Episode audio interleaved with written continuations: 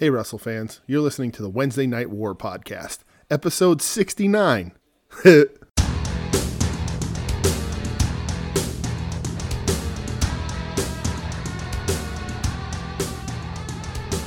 What's up, Warheads? Wednesday Night War podcast, episode 69. yeah. Uh, I'm DJ. I'm here with Brett. Well, I'm uh here virtually over the the internet, the magic of the internet with Brett. Uh, because we sure are, are. we are uh, in northeast Pennsylvania, and there's a lot of snow on the ground, uh, and it was just easier this way uh, as opposed to uh, making Brett come up here and drive in the uh, not in the snow because the roads are fine, but in my driveway, which just looks like a bobsled track. It's it's insane. Yeah, I mean, you got. I'm not even lying. You probably got a foot more than I did. Yeah, we got we got tw- like 22 inches of snow. I don't even think we had a foot down here. Yeah. Like it was. It was close, but eh, I don't know, probably Yeah. ten inches. Uh, Some other people a little little close to us are, are saying much more. Um, but I measured. It's hard with snow drifts, but I got I went out. I, I measured 22 inches, uh, and uh, just got to shoveling today because I was waiting for a plow guy. Uh, but we're all shoveled out, and uh, it's all good. But uh, yeah, it's uh, just easier to not to g- give it a couple days, let the snow do a little bit of, of melting, and uh, figure it out from there. So we're skyping Yeah. it up. But how are you, pal? I'm good, man. I was I was doing a lot of plowing over the those snowstorm. Yeah. Yeah. yeah. I feel like I'm just gonna try to make as many like sexual innuendos for this episode. Yeah. I- I'm gonna forget about it real quick. If but... if this was a video podcast, I would have just had us do the gruesome twosome from It's Always Sunny. Uh, when you said that, I would have uh, just sat here uh, like Val Venis the whole time. uh, like a crazy nutbag asshole. No, that no, not Sean Morley, Val Venis. Oh, okay. I think that's his Just name, right? a- Sean Morley. I don't know. Just in a towel? Is that? I don't understand. yeah, with your a ju- with- specific towel. With your junk on a cold key, uh, cold cutting board? I don't understand. Yes, I was gonna have somebody run and yell "Chappy, Chappy, your pee pee," and Well. then I don't know, get saved by somebody whose dick was actually chopped off. God damn it, wrestling was so crazy back then. Crazy. like yes. just like actually like actually like speaking those words Yeah. in that order yeah. and you're like wow what the hell was going on why did i love it so much it, it shaped so many young minds. like you know what like i look back now and i'm like man I, like wrestling fucked me up like yeah. like attitude era south park Mm-hmm. and like i don't know like eminem i like those th- those three things like for my age at that time was like yeah i could see why you are the way you are now Yeah. and this is and, and nu metal let's add nu metal to the mix Well, when did the when did the choppy choppy your PP even happen? What year was that? oh that was probably like 98 or 99 Okay, Yeah. so i mean i would have been 9 or 10 Mhm. like so yeah i'm there it's right in the wheelhouse for for potential things to shape me as a human being Hmm. choppy choppy your goddamn pp oh That's right. man ay, ay, ay. And we're continuing that trend. Uh, everyone who uh, made it through last week's show, thank you very much. Uh, I, we've heard from a few people that the the disclaimer certainly helped. I hope I hope none of you went to the website, uh, and if you did, you did it in the the safety and sanctity of your own home, uh, and not on any sort of public or workplace computer. Uh, hopefully, nobody's getting their library card banned from visiting the, your local library's uh, computer center. I will say I had multiple people reach out and tell me I can't believe Douche didn't know what the hell that was. And you know what? I will take that as a sense of pride that I am not as fucked up as the rest of you people. Uh, oh man. but it, I mean, to be fair, I was thoroughly entertained, uh, and I could close my eyes and still see it. So, uh, so that works. Again, not gonna say what it was. Uh, well, uh, if you want that, you can go back to last week's episode, episode sixty-eight, and give that a listen. Uh, if you're new to the show. Uh, I I'm done already. I can't Yeah. stop laughing. but uh, yeah. So, but this is this is a new episode. We're here to talk wrestling. uh, no longer really insane, uh, unsafe websites. oh God bless the internet. Uh, that I mean, uh, sure. Uh, but pal, uh, I mean, do we have anything to talk about news wise, or uh, anything Yeah. before that going in? Is there any sort of other thing you want to declare, or to just take the rails off the show already? Uh, hey, I told you before we started recording. There's a few key words, and if you if you mention them, yes, this is this is going this is going rated R. it's a, a, oh oh I see what you did there. That's nice. Ah, look at me being a segue and son of a bitch. Wow. So this past Sunday, the Royal Rumble happened. You love the Royal Rumble. I love the Royal Rumble. If you don't love the Royal Rumble, I don't know what the fuck is wrong with you because it's the goddamn Royal Rumble. if you said to me, like you walked up to me, we were talking wrestling, and you were like, you know what I hate? The Royal Rumble. I'd be like, you know what I hate? You. Get the fuck out of my face. uh, yeah, I mean it it's should be universally loved. yes. Um, even uh, your missus loved it. It's the true. Uh, women's Rumble. it's true. And the Royal Rumble is a special thing because uh, uh, now I haven't analyzed this. I'm sure other people have. But is it safe to say there's more bad Rumbles than good Rumbles? Um, uh, I'd say yeah, probably. Right. because because we're we're 2021 uh you know I, I i don't know in the 2000s how many great rumbles there actually were um but yeah so the rumble even though it, mo- it mostly even by a thin margin disappointing i still look forward to it every single year it's my number one thing to, like pay-per-view to want to watch Yeah, I, I- I think like 2001 was good and 2004 was good. yeah But after that, I, I get a little f- foggy. 2008 was cool. I think it was 2008 yeah because that's when uh, Snuka and Piper were in the Rumble and it was in the Garden. right And uh, there's a shot of CM Punk like like he's on the mat just looking up, being like, "Holy fuck!" Like Yeah. like uh, my mind's blown. So well the Um, was it two two years ago when nakamura won that was a good one yeah, see, I don't even remember it. yeah Like, I guess it was just the winners were good because that was when Asuka won too. yeah, yeah, that was fun. Yeah. Uh, but to coincide with this show, um, in the women's rumble and the men's rumble, there were some NXT participants. there were. So the women's rumble, I don't know them all offhand, so I'm just gonna name what I remember. Right. Um, there was Dakota Kai, Toni Storm, uh, my homegirl Sup Shotzi. Mm-hmm. There was uh, was no Ember Moon wasn't in it, was she? No, I don't believe so. I thought she maybe no, I Maybe think she she was. was. Yeah, she was. She came out towards the end. Hmm. Um, and uh, Rhea Ripley was in it, Yes. and I wonder if that was her kind of call up because call up. Yeah, because uh, she lasted till the final two with Bianca Belair, and Bianca Belair won, but Rhea was pretty dominant, so you know, gotta Oh. wonder if that was it. I just looked it up really quick. Santana Garrett Oh, good. also in it. Da- Dakota Kai and Ember Moon. Okay, yeah. Ember at 28, Dakota at 23, Rhea at 14, Santana Garrett at 12, Toni Storm at 7, Shotzi at 5. Oh, okay. Yeah. So, uh, women's rumble, I thought was really good. I thought it was really good. Uh, Bianca Belair wins, which is which counts. We talked about her a lot when she was in NXT. Uh, we Sure. both we both appreciate and like her. Um, yeah, I thought it was a good rumble. You know, uh, part of me wanted Rhea to win, uh, but I'm I'm pretty happy that Bianca did. I think that's uh, good for her, and they've she's been on that main roster for a while, and she went to that main roster on a hot streak, and they did nothing really with it. So Yeah, no, I, I agree with you. I think Yeah. that was uh, I think that was that was the right decision there. Um, and then the men's rumble. yeah, the men's rumble.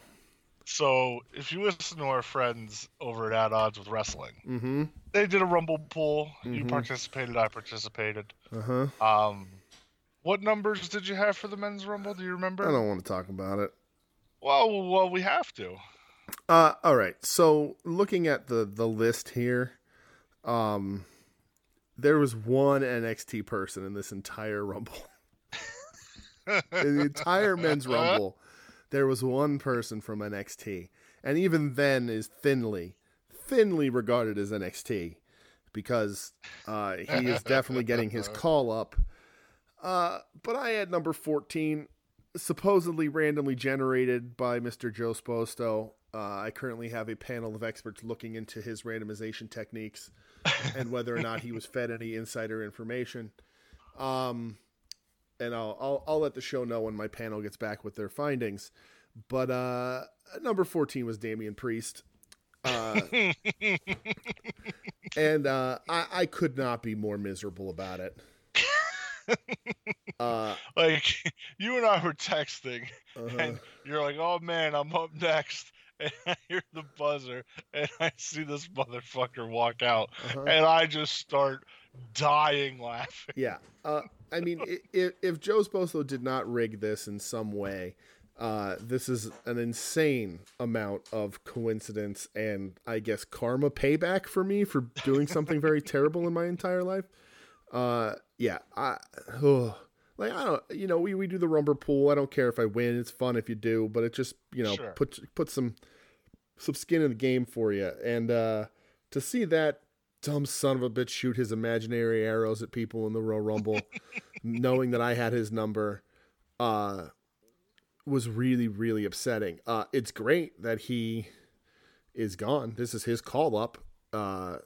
Hopefully, maybe they'll find a new best friend for him since Kevin Owens was like, "Go fuck yourself." No, um, but uh, yeah, yeah, I, he has he has a new best friend because he was on Raw.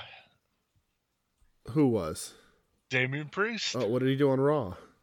Uh, I think he wrestled Miz or Morrison. Okay. And uh, he was teamed up with Bad Bunny. Oh, I, you know what I did? I watched that and then I poked a Q-tip as far as I could into my ear to try and erase it from my brain. yeah, because I guess Bad Bunny is training now. Yeah, I think they said like they they offered him a match or something. So yeah. we'll see. Oh, okay, great. I don't know. Yeah, uh, but super upset. Uh, and then just for continuity's sake, Michelle had uh, number 19, and that ended up being Baron Corbin. So we were both pretty upset. Uh, you could not get worse, two worse picks. I would literally pick anyone else in the well, oh. almost anyone else. Uh, like out of the listen, Rumble. I really, really, really wish that this would have been like a, a the Rumble like tattoo pool. Yeah. Where you were, oh my God, having to see you get a Damian Priest tattoo. Mm-hmm. oh man, that would have made my life. um, I mean, if I had entered such a pool, uh, I would have done it, uh, and then just asked that you cover the tattoo at my funeral shortly thereafter. Um, so if you were gonna get a Damian Priest tattoo, what uh-huh. would you get? Uh, I would get an invisible bow and arrow. That count?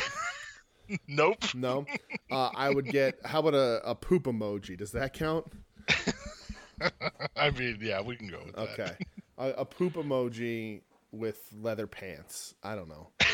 Uh, God, that guy sucks. And like, and then and then I also had to sit through the internet praising him uh, about how good he is, and I and it just baffles me. I'm like, are we on the same plane of existence? Are we watching the same shit? That guy is terrible in everything he does.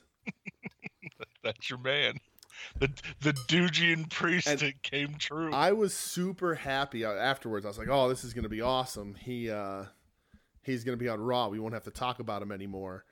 Uh, and then Joe sent me the link that he was teaming up with Edge, and in my in my rage, my absolute hatred uh, for that being a possibility. I didn't even realize that it was sent from like a very obviously fake like WWE like, news account. Dude, the name was like WWE Burner. Oh yeah, no, no, no. I was so mad, so mad that I, I I I glossed completely over it. I was like, this is the end. This NXT is going to be the worst one ever. Uh, I was completely sold that that was the thing uh, which oh, which will be brought up in evidence with my uh, secret uh, panel, my uh, research investigative panel to see whether or not Joe Sposto got insider information and rigged the game. When I saw that, I went, "Oh man, dude's just gonna lose his fucking marbles." I was not happy. Uh, but that being said, he's not the reason why the Rumble was bad. That Rumble was just bad. Yeah, um, it wasn't. I didn't think it was very good. Yeah. Um, the women's was a lot better, I thought. Yes, but Edge And won the the women's men's. was actually good. Yeah, the women's was really good. Uh, Edge won the men's Rumble, Yeah, and uh. As a reward, we get to talk about him later on in the show. We sure do. Um, but let's talk about uh AEW Dynamite. Do you want to get into it? Well, Well, well, well, what? I, I- one of us watched AEW Dark this week. Oh, sorry. Uh, I, I I watched a completely of my own uh volition and something to talk about on the show. Uh, there I I saw a quick little advertisement for Dark and was like, oh, some of these matches look good. I'm gonna I'm gonna go through and see what I like on Dark. So I fast forwarded through all of it. um, I was gonna say, yeah. How'd that work out for you? uh, two matches. Uh, I watched uh, KC Navarro versus Rey Fenix. Okay. Uh, so I saw this online. Um, the guy from the acclaim that doesn't rap. I don't know his name. Yeah, Anthony Bowen. Anthony Bowens uh, posted a thing on social media about KC Navarro saying that like he spoke at a school once and KC Navarro had said he wanted to be a pro wrestler and like got made fun of for it and he was like now look at him now he just tore it up with Rey Fenix on on AEW Dark. Uh, so I was like all right I'll watch that match and it was good. It was a fun little like lucha spot fest. Um, you know he held his own. Rey Fenix didn't kill himself uh, obviously, but it was it was it was a good little match. It, it was like a little you know six minuter that would fit right in on the regular show as just a match to fill time. You know when they used to do that on wrestling shows when not every single goddamn thing was a storyline. um, but it was good. Uh, and then I also watched uh, Jake St. Patrick versus Ten Mhm. because Negative One was coming out on commentary. Yeah, I saw the the YouTube clips. Yeah, so I or wanted to the Twitter clips or whatever. I wanted to see that. Uh, Jake St. Patrick is interesting because his his tagline is, uh, "This is going to be St. Patrick's Day." Oh my god. Yeah. God damn it. Um, but uh, it, it- the match wasn't anything entertaining really. Uh, but Negative One is great on commentary. He refuses to insult Taz. Uh, I love it. and just buries Excalibur. Uh, he made some sort of five dollar bet with Excalibur, and as soon as he sat down, he's like, "Where's my five dollars?" Uh, which was really funny. Uh, and then eventually, he like uh, made fun of Excalibur enough that Excalibur left. I saw that. Yeah. Uh, so negative one is hilarious and great on commentary. So I watched that, but that was it. That was literally I fast forwarded through Dark. There wasn't another single match that had anything that would get me to stop and watch. I like that you were like like good hearted to be like, oh, I'm gonna watch Dark. I'm feeling feeling Right. fine.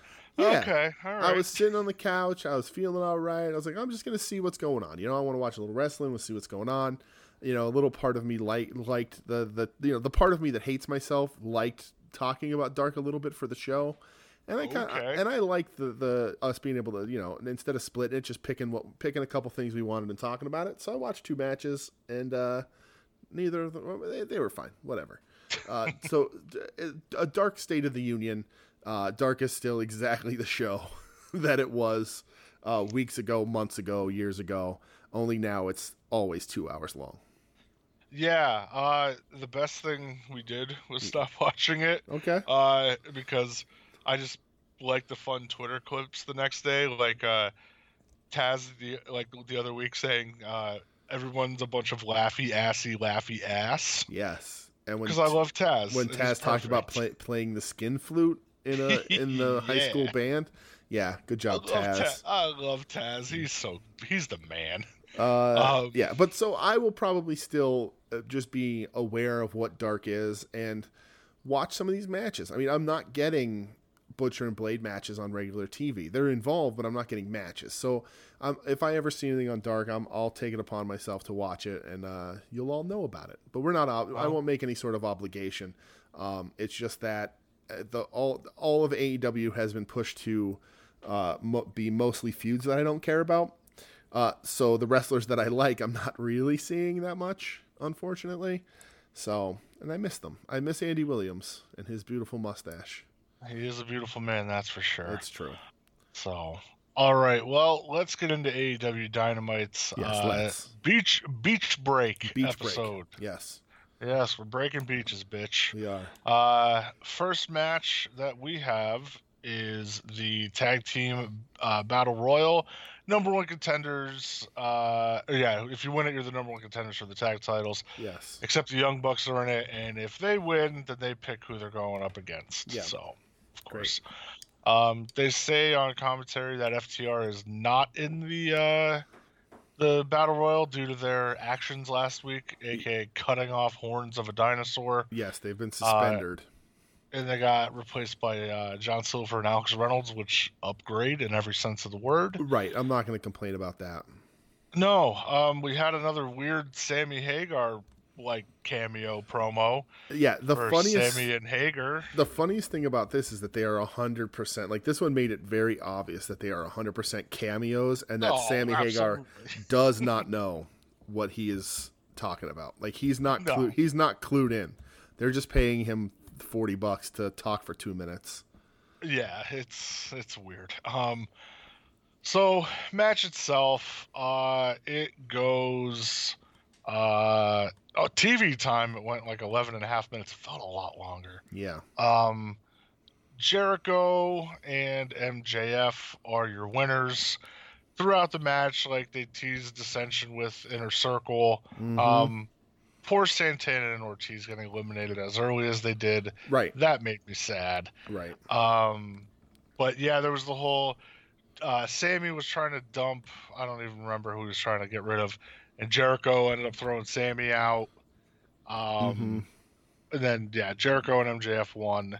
Um, see, battle royals like this, I feel like are a little. I don't know, a little tough, because like it's a. I don't know, the tag team aspect of it is kind of weird to me. Yeah, um, it's. I guess it'd be too hard to sort of book it where, um, both members have to stay in. So like then you'd have to book that like the teams were constantly watching each other's back. Uh, but instead, I don't know. It's weird. Uh, they take a lot of weird spots uh, to like just have the center of the ring empty so that guys can hit all their moves, like Luchasaurus hitting all of his moves at once. Oh, dude, I almost texted you when I was watching the rewatch.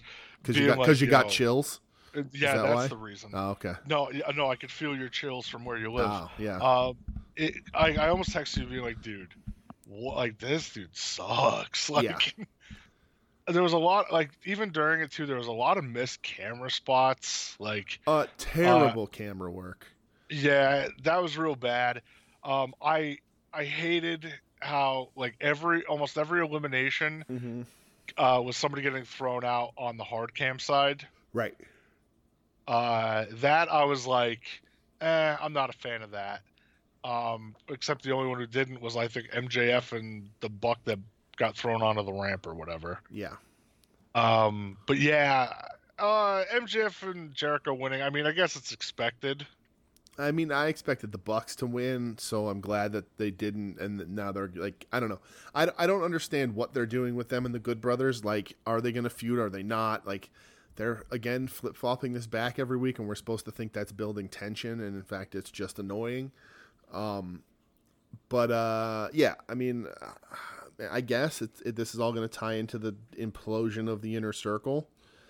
Um, but I- yeah, it um, I don't know. Like yeah, they they had the whole thing during the match where um good brothers came out they distracted uh pri- like private party yeah. because they it, because they have the upcoming tag title match in impact which i was like okay like that makes Mhm. sense i Right. get why you'd want to do that it's weird now because you're both teams are heels so Right. that that whole dichotomy i'll never get used to it um but yeah, then like the one Buck is yelling at them like, "Why'd you do that?" And then he got dumped over the top. So I, I don't know. There's there's a lot of weirdness going on in Yes. AEW. So the thing about AEW, I, a lot of times to me, they have yet to complete the picture, right? So storyline wise, you know, the Jericho MJF winning, and then later on we get the little, which we'll talk about, the little MJF thing backstage. Like storyline wise, it makes sense and it's furthering a storyline. But the other half of this is what are what matches are we getting out of this storyline? And this the storyline that's going to break apart the inner circle is also getting us the Young Bucks versus Jericho and MJF. Yeah, That that's not a complete picture. That's not a marquee. I guess maybe it is a marquee matchup, but like I don't know, it's not a match I'm looking forward to. That's not a match I'm like, oh, that's going to be a good match. You know, like yeah. I don't I don't care I- about it. you all. know, I think there's plenty of other options to come out of that battle royal with with Yeah. an exciting tag team and work the inner circle stuff the other way. You know, have Jericho and MJF be the last ones and have, you know, something happen to them, you know, almost the last ones and have something happen that they get eliminated and somebody who who you wouldn't expect to go up and get a title shot wins it because of Sammy costing Jericho or, or something. Uh, it's uh, I don't know. It's just not. It's not the complete picture, and that that's sort of what AEW does. Sometimes they miss the mark on the whole thing. Half of it, half of it works for what they're trying to do, and the other half doesn't. Yeah. Uh, after this, they show a video package of Jade Cargill working out. Um, Yeah, great. Homegirl has muscles on top of muscles. Yeah, I will it- say that. Insane shape, like yeah. what, like ridiculous. Like when when she walks out, like you know, it's impactful. Like how oh, absolutely. like just cut she is. Um, but that does not equate to being good in any capacity, uh, No, it doesn't. which she proves every time she tries to do anything else. Very true. But Um, we come back from. Uh, well, I don't even know if there was a commercial, but Tony Schiavone's in the ring. mhm. Uh, out comes Darby Allin and then Sting. Uh, they say they want to talk about Darby defending his uh, TNT title next week against uh, Joey Janela. yeah, Which okay, all right, I guess we're doing that. sure. Um, but Taz and Taz's Maniac show up on the screen. Um, you know, said that they cost them some money for beating people up last week, and they're not allowed in the building tonight. hmm And then uh, next week, you know, we're going to be keeping an eye, and you may even see us up close and personal. And then Ricky Starks, he runs down Sting and says, you know, uh, I don't see it in you anymore. Like I looked in your eyes and I just don't see it. And uh, Sting just says, uh, "All right, Ricky, you know, if uh, you don't believe it, maybe we need to take a closer look," which is clearly foreshadowing those two going face to face. Right, clearly, which is fine. That's you know, if Sting, they can figure out a way to make it work. That's a that's a Yeah. good pairing. Uh, the thing, a a question for you about this: Taz and Taz's maniacs are locked outside the building. They're in the parking lot. Commentary had mentioned that it was like 40 degrees out at the start of the show. Do you think Cage came there without a shirt, or do you think he spilled something on his shirt? Because these guys are not in a wrestling ring. They're not allowed in the building. They're in the parking lot of a building. And Cage is the only one not fully dressed. Listen, man, if I looked like that, I'd never wear a shirt too. Okay. Uh, All right. I mean, whether it's natural or not, dude, is, dude is impressive. Sure. um, I will say that. But uh, everybody needs to keep their eye on Hook. That's all I'm saying. yeah. Hook okay. Hook has the look of a killer. He doesn't laugh. He doesn't smile. Yeah. He's very dead faced. Listen, I wouldn't laugh either if Taz was my dad. someone. Um, I mean, I'd be I'd be pretty pumped if Taz was my dad because I'd be a rich motherfucker. you- Uh, you think Taz is rich? Dude, he worked how many years in the E? Eh, yeah, I guess. I mean, he he's I'm sure he's loaded. Yeah. Plus, honestly, a lot of people forget before this he had like that that radio Taz show or whatever. yeah. That was on like CBS Sports Radio. like, oh, really? Okay. yeah. So he Hmm. was he's he's had a steady income for a long time. All so right. I'm sure he's good. Yeah. Um, but yeah, more build up for Team Taz and uh, Sting and Darby. Yeah. Um, I did I did laugh when Sting was like, "Oh, like during Darby's match next week against his opponent." hmm I'm like, "Oh, he doesn't remember Janela's name. Right. Well, that's sad." Mm. Um, Yeah. next match, um, we have uh, the 9:30 p.m. Oh wait, what time is it special? Uh, It was at Britt 8:30. Baker. I know that was very strange. I, I laughed at I laughed at Joe's tweet saying he's like I thought I was Central Standard Time. Um, Britt Baker, DMD, going up against Thunder Rosa. Yeah. Uh, they- Not at 9:30, but still the only women's match on the show. Well, not a surprise. Yeah. Um, they gave it a lot of time though, which I thought was good. It went 13 minutes, Yeah. and uh, Britt Baker got the win. I thought it was a good match. Uh, some of the best that, that these two have shown us. I did not like the finish. I Uh, agree. I think that it could have been executed well, uh, but the buckle was taken off too early. Oh, So what happens is Reba Rebel takes the middle buckle off, uh, while the ref is kind of, sort of, maybe distracted, uh, so that uh, Britt can set up the the move to knock Thunder Rosa out. Only the buckle stays exposed for like the last three minutes of the match. The referee clearly sees it. They do spots around it before it's hit, uh, and that's that's just bad. like that, if a ref sees that, the ref should then fix it. Um, so that was just something the ref had to purposefully ignore. Like nothing bad was going to happen from it. Yeah, yeah. Um, it was the match. Yeah, I thought it was pretty good. Yeah, me too. I, I thought the match was pretty good. I thought they, they looked they both looked good. Uh, I think uh, you know Britt still has her her uh, not failings in the ring, but she's still not the smoothest or the most confident in there. Uh, Thunder Rosa, I think, looked uh, really good and intense, and uh, yeah, she had and she had interesting gear. I wonder if these two are going to uh, run into each other in the uh, AEW Women's Title Eliminator Tournament. I mean, they'd have to, right? You would think I could see that being like a final on that side of the bracket or something. Yeah. So, um, we go backstage to Matt Hardy and Hangman. I guess this, they portrayed that this was shot last week Okay. because Schiavone's there asking them questions. Matt says, "Oh, we're just North Carolina boys." Page says, "All right, I know what you're doing. Like enough." yeah. Uh, Matt says he has no motives, but he knows that Hangman's upset about what Luther and Serpentico did to Negative One's birthday party. Mm-hmm. Uh, so they need to team up and take him on. And Page says, "Okay, we'll do it." So this leads us into Matt Hardy and the Hangman going up against. Uh, Uh, Chaos Project. Is that what they are? yes, yeah. that's what I was. That's what I was about to Oh, say. okay, sorry. Uh, uh, this w- bothered me. Um, I hate this Matt Hardy thing a lot. Uh, I hate that there's nothing better for Hangman to do. Like they're not giving him anything more. Uh, and I hate that Matt Hardy was using Negative One's heat to get himself over.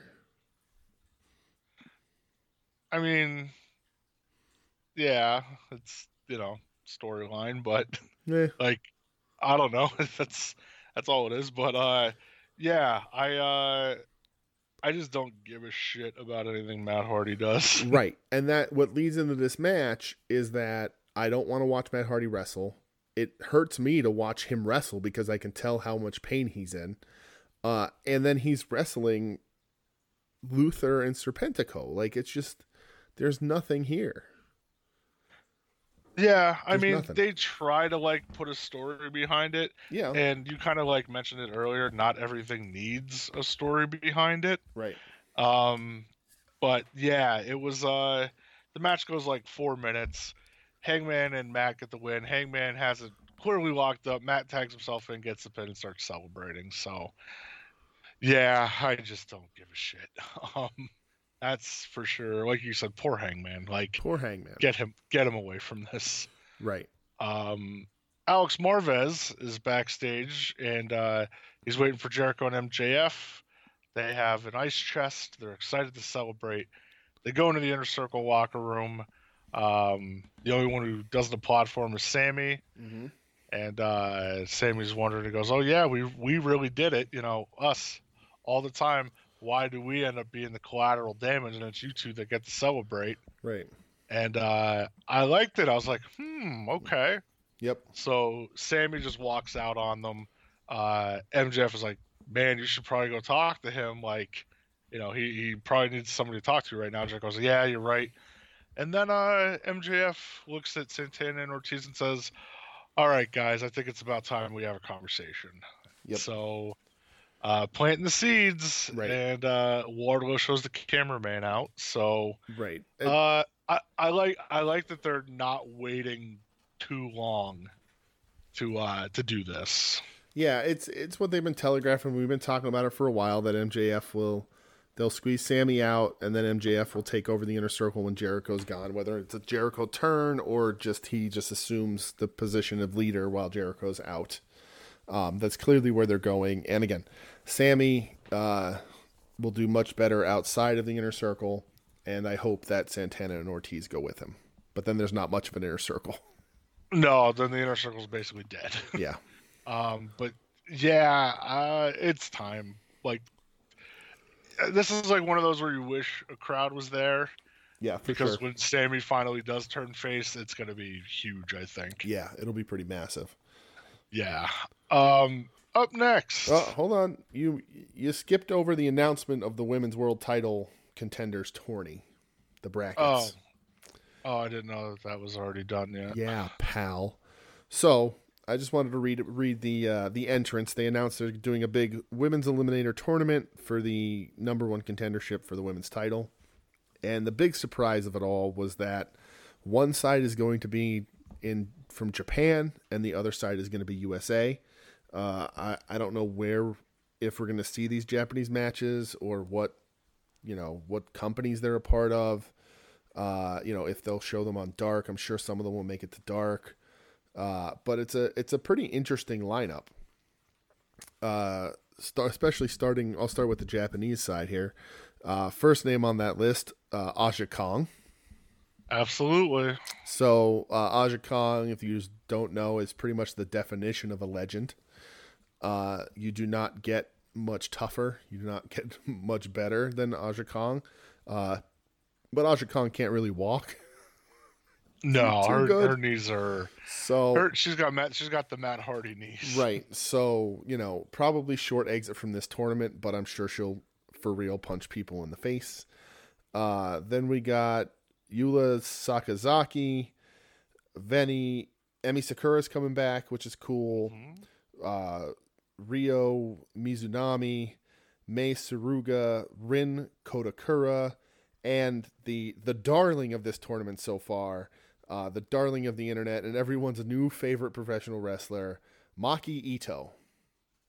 Maki Ito fucking rules. So, did you see why Maki Ito has become everyone's favorite wrestler? yeah, so I mean, she's been doing like the fun like Twitter thing for a long time. Mm-hmm. Um, uh, yeah, her uh, like like what was it? What she say? Like AEW motherfuckers or something last she, she retweeted the bracket and said, "Hello, motherfuckers." Oh yeah, she rules. Uh, that's awesome. Uh, so she's she, she's doing it the right way and already has her name in everyone's mouth. Uh, that uh, hopefully will will uh, mean a good showing for her in this tournament. Uh, yeah, another another tweet she sent out a couple days ago said that she is the god of love and piss. Oh, all right. So, do you know like anything about her? I don't. Uh, I was just gonna say. Okay. Sadly, most of these people I uh, don't know much about, um, because my Okay. my blind spot for current uh, Japanese ladies wrestling, women's wrestling. she rules. She has like a gimmick where she's like a rock star and she comes out and sings her her kick ass rock anthem and Okay. shit. All right. Um, she's awesome and just doesn't care. Curses on the mic all the time, Nice. and uh, she's really cool. okay, good. Uh, definitely gonna gonna uh, try and prime myself a bit to the, to the uh, that side of the bracket. See who I like, see who I don't. And uh, if they're on dark, I, you know, I'd probably give them a, give these a watch. Uh, keep track of that uh, that side of it. I don't know that I'd watch the the the AEW side of it if they're not on the main show, but for the the Japanese side of these women, I'll watch it if they're if they're put on dark. uh, somewhere. Who knows what they're gonna do? Yeah, I, if if they are on Dark, I'll watch Yeah. those. But the American side, speaking of, is pretty. Yeah, you can probably guess. Uh, but we have Serena Deeb, Riho, which is interesting, but she's an AEW signed talent, so I guess that's why she gets on this side. Uh, Dr. Britt Baker, uh, Tay Conti, Thunder Rosa, Nyla Rose, Anna Jay, and still to be named and inducted into Taz's Maniacs, Leyla Hirsch. I agree. She needs the branding. She really does. Uh, unfortunately, Layla will, I, I would assume, lose her first round match, uh, which is unfortunate. But we'll see. I mean, Riho coming back, they might want to push her and have her win the whole thing, uh, just because I'm sure someone on that company feels she got a raw deal on her original run, and we haven't seen her in a while. But it should be interesting. Uh, but the the Japanese women's side much more interesting. I think uh, much more talent, much more diversity in style. Um, just knowing what very little I know about some of them, you know how different a wrestler Aja Kong is compared to Emi Sakura. Yeah. Uh, so that that should be really interesting. Let's go, Maki Ito. Yes. And uh, I did see that Shida's back over in Japan now too. Oh, really? Yeah, so I wonder if she's gonna be Hmm. I don't know, getting involved with the matches, who knows? But yeah, I see I saw she's back over there. Oh, so. really? Did she like she's not living here anymore, or is she just over there? You, I think she's just over there. Oh, okay. yeah. Interesting. So I guess that's probably Hey, why she hasn't been on TV for a bit. th- that would make sense now, right? Right. that would make sense. Yeah. Um, so up next we have the wedding of uh, Kip Sabian and Penelope Ford. Yes. Uh, the official is one Mr. Sinister Minister, Yes. James Mitchell, which good for him for still getting paychecks from wrestling. So how does he still get to officiate these weddings? It was just a few weeks ago that someone was shot at a wedding he was officiating on Impact. Hey, he eh, listen. He's just the efficient. He's not the security. He's just the only guy. That that's it. Um, so uh, I'm not gonna break down everything that happened through this, No. um, because it went way too long. Yeah, it went too long Um, and it was shot horribly. Yeah, I I don't know. I didn't. I thought it was really bad. Yeah. Um, It wasn't good. best part was at the end when you know Ch- the butler Charles had a gift. I did laugh when Miro was like, "Listen, I've been to a few. I've had a few weddings over the years. I, I Right. know what's gonna happen." Right. and he attacked the box. Uh, Chucky T goes outside and ends up handcuffing his ankle to the post, yes. and then uh, OC pops out of a cake. Yeah, and so it was. Uh, uh, I think a shock to no one that Orange Cassidy was in the cake. Yeah, Uh, I, I, I'm sorry. I just got past a note uh, from uh, frequent guest of the show, Michelle, uh, and the note says wrestling weddings are fake. Uh, oh my god, we need to sit down and show her every wrestling wh- wedding right, ever. which would explain why James Mitchell is still able to officiate weddings. um, Elizabeth. Uh, right. Uh, there is a plethora of res- I, I had to field a lot of wrestling wedding questions while this was happening. Um, Oh, and I- boy. there's a lot of them. Most of them aren't good, uh, but there's a few that were very entertaining. Uh, and you can check uh, our friend's final wrestling place. Uh, what their last season was all wrestling weddings. So go there. It sure was. Go there to find out why the Macho Man Miss Elizabeth one's the best. Yeah. That being uh, said, this whole segment though, not good. eh, Uh, I just didn't care. as a, a par for the course for this whole thing, it, it was deflated from the start and then only took a bigger hit when Trent got hurt, uh, unfortunately.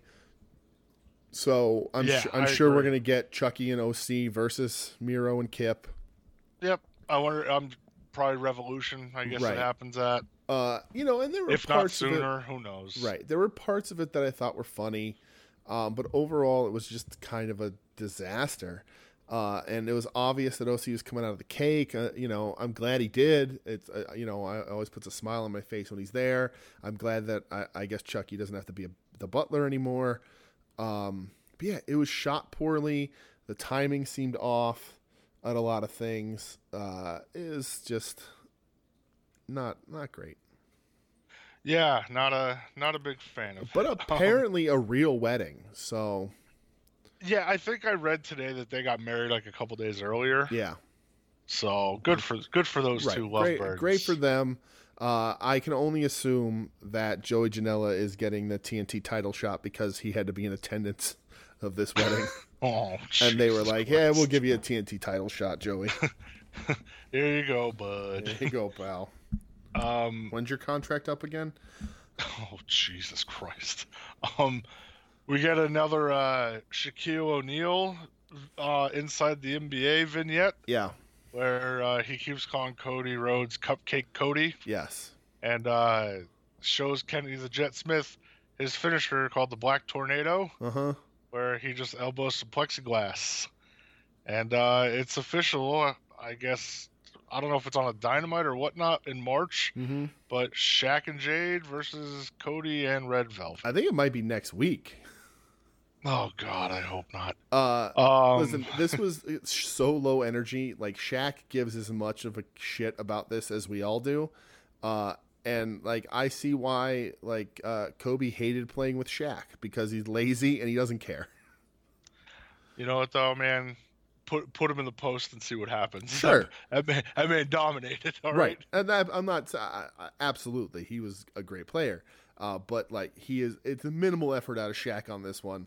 Uh, he was like, "I'm doing what? All right, whatever." So, yeah. I, you know.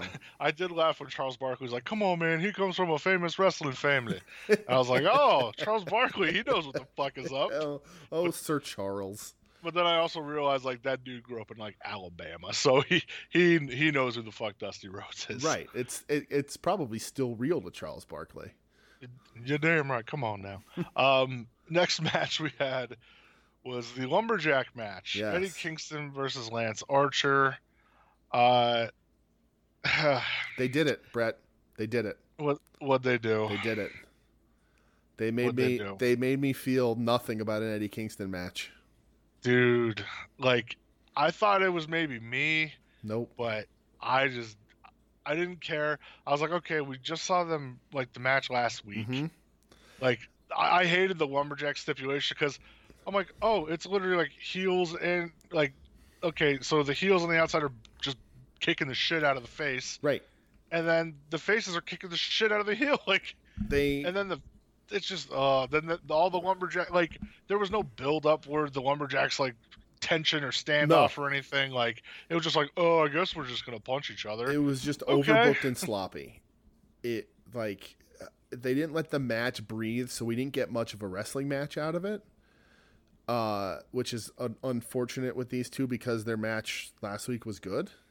yeah, I liked their match a lot last um, week. and this like relied too much on the lumberjack aspect and not emo- not enough on the guys in the ring being able to do the jobs we know they can do. I uh, agree with that. So I I was completely just eh on it. It was there, uh, which is a shame. It's the first time I felt that about Eddie Kingston, uh, and I don't think it's necessarily his or Archer's fault. I just think it was the the overbooking of the match and the style of match just doesn't don't work. Yeah, I I totally agree. It was very like it just was all the focus was the lumberjacks. There was no focus on Kingston or Archer, and I just didn't didn't care. Um, I swear to God, as well, I thought Jake Roberts blew his hip out. Yeah, what the hell happened? Why did when he- one the camera missed, so we don't know why he beat the shit out of uh, Jack Evans. I think it was Angelico, Was it Angelico? but e- but either or. Yeah. Um, yeah, when I saw him just like fall to the ground and then like do the give give Angelico the Iggy right on right on his right on his belly. Right. Like, I'm like, Jake, what the fuck was that? Like, he like hit him and then just slowly toppled. Over. Uh, Right. I think it, Jake was probably supposed to lay in the forearm or the punch and overdid it and basically went right through him and wanted to make sure this small gentleman was okay. Yeah, like, cause he rolled like his like Yeah. big old belly right over Angelico's face and Yeah. everything, and Right. like I can imagine him on the ground, like, "Sorry, kid." yeah. Um, like, Part of me yeah, part of me's just glad that Jake's having fun. Yeah. Part of me's glad that Jake's still alive. yes. Um, it just, uh, I don't know. It, it was a very, just very forgettable though. The whole segment. Yeah. Um, speaking of forgettable segments, Uh-huh. we go backstage to FTR. Yeah. They're upset about you know Jungle Boy running to the principal's office and ratting them out for last week. Right. And Tully says everyone's afraid of us. Yeah. Uh, uh, and then they have Mark cuffed and duct taped to a chair. Yeah. So they're suspended, but still get a shot on TV. Still get a spot. Still get airtime. Sure. Uh, Sure. And uh, I, this I is how this works in wrestling. right. I thought Tully uh, when he, when he approached Marco, I I was like, is he gonna kiss Marco? This is odd. Uh, but yes, poor Marco handcuffed to a chair, duct taped. Uh, who knows what they're gonna do to him? Uh, throw him off of a bus? I don't know. yeah, I just, ugh, god damn. I, I like Tully Wait, though. like- I think Tully's good at this. Like Tully's, you know, uh, doing the best he can with this dog shit. But meh. yeah, well, and like we said last week, that match with uh, Jungle Boy and hmm Big Baby, like Yeah, it was it was really good. it was very good. But the, but then the post match just took you right out of it, Right. and uh, they're continuing that trend with this shit. Of course they are. uh, main event time though, hmm we have uh, Pac, Rey Fenix, and Jon Moxley. I guess we're all friends now. Yes. Going up against uh, Kenny Omega and the Good Brothers. Yes. So this thing total goes 15 minutes. Okay. Uh, Good Brothers and Omega get the win. Uh, they hit the Magic Killer on Fenix. Omega hit the V trigger on Pac to get him out of the ring. hmm Um, I thought the match itself was really, really good. Uh, I I thought it was good as well. I think uh, this match is elevated every time Pac is in the ring. yeah, I agree with that. Uh, I think you know he is probably the best wrestler out of all of these guys. Uh, yeah, he uh, he just he gets it. He brings an intensity. As soon as he's in the ring, things get serious and things get real. Um, and uh, that sounded like the intro to the real world. Um, oh my god. but like he just to me like he's the guy to watch and and I, I I joked on on Twitter I said that you know there's a six man tag match with five and a half talented guys in there uh because uh Doc Gallows is so broken down Yeah, the, the broken down 36 year old man Right. he is. he's 37 uh Excuse me. yeah but uh yeah like I, I still i like the way he throws punches i like some of the things he does in the ring but i also feel his pain when he tries to move Hey, he's, he's, he's a big guy in wrestling. That, that Right. doesn't go well. right uh but out of all these guys like and i like most of them. I mean i i like all of them really. Uh but Pac's the guy that like while I'm watching this match when he gets in the ring I'm like okay I'm paying extra attention. Like shit's about to get real good. Uh and he does not disappoint. Like he is just a- as smooth of a professional wrestler as you could possibly get. Like, it's going to sound weird because this almost did have like that, like, car crash style of a match to it. yeah Um, but it's weird because it, it, it didn't feel like like a Young Bucks car crash style match. Like it was just okay. We have the dudes that can do the high spot stuff, yeah but then it was like okay, Moxley could beat your ass, mm-hmm. Gallows and Anderson could beat your ass. Like, Yeah. and it was different. It wasn't just all flip into flip into flip into flip. Like it was like no, they're actually gonna Yeah. fight. the the biggest reason one of the biggest reasons for that I think is selling. The Young Bucks don't sell. They want to get on to the next move. You know, they want to chain all their big stuff together. They don't want to let it breathe. They don't want to sell. They want to get on to the next thing. If you take a pile driver, you got to spring up and take a super kick, or you you know like they're. they I, I think a big part of it is is the selling, and most of these guys in this ring are complete guys where they get both ends of it. I don't think the Young Bucks have any interest in selling. Yeah. Um. I see. And last night, like I was all about Rey Fenix. Right. that dude jumped off the screen. Yeah. like he just his offense is like so just different and I love like when he does that like running jump springboard like back spin kick in the corner. Uh-huh. I love when he does that like front flip through the ropes on the outside, and he's like, "Yeah, I'm diving into the crowd. I don't give a shit." Right. Um, like it just it jumped off the page for me, but um, I thought, yeah, I I enjoyed that main event so much. Um, Yeah. Af- oh, go ahead. Oh, I'd say I like the thing he did uh, where he uh, jumps off the top rope and does the roll and like he faked somebody out with it. I don't remember who it was in this match. Omega yeah, maybe. Yeah, And, like, was Omega. because he normally does that as the setup and it's one of his signature things. So like they did a good thing of like Omega knowing it was coming, so he like hesitated, and but Fenix knew he was going to. It was a good little trick spot. I liked it. Yeah, But that's it. We yeah, can that. we can move on to the the post match. Yeah, let's talk about it. So, Good Brothers are beating up Rey Fenix. Uh, Moxley tries helping, numbers advantage, but uh, Lance Archer Yes. runs down and decides to get involved, Mm-hmm. which they tried explaining it on commentary. Like, oh, he, all these men have history. I was like, uh, do they? Uh, not not in this company, but uh, Right. you know that was weird. But he sends Anderson out of the ring, sends Gallows out, um, and then Moxley's in the ring. Yeah. Kenny's in the ring. Moxley's down, or Moxley's standing up. Kenny's down on the mat, and then all of a sudden, somebody with their face covered jumps Jon Moxley from behind. Right. It was a fan. It was yeah yeah. A fan jumped the barricade. Um, sweet baby Christ. The hood comes down, the mask comes off, and it is goddamn Kenta. Right. Put it in my veins. So this goes back. So we'll, we'll give a little backstory here. In New Japan, Jon Moxley, he's still the United States Heavyweight Champion. Obviously, due to the pandemic, hasn't been able to defend the title. Yes. New Japan, they've been running a show every Friday night. I feel like for probably like the last six months or so, maybe longer, called it's New been- Japan Strong. It's been for a while. On yeah, on Friday nights on New Japan World. Kenta lives in the States, so Kenta's been on that show quite a bit. hmm Kenta also holds a briefcase that he's the number one that he's the number one contender for the United States title. Yes, because He's been calling out Mox. right. Well, because uh, Mox won the title, and then ha- because of COVID hasn't been able to defend it, so they invented the briefcase thing, just so they can pretend like they had the title over there without stripping Mox from it. Exactly. So Kent has been calling Mox out, tempting him all this shit. At Wrestle Kingdom, Moxley had a little video in a New Japan ring, which is clearly where they do strong.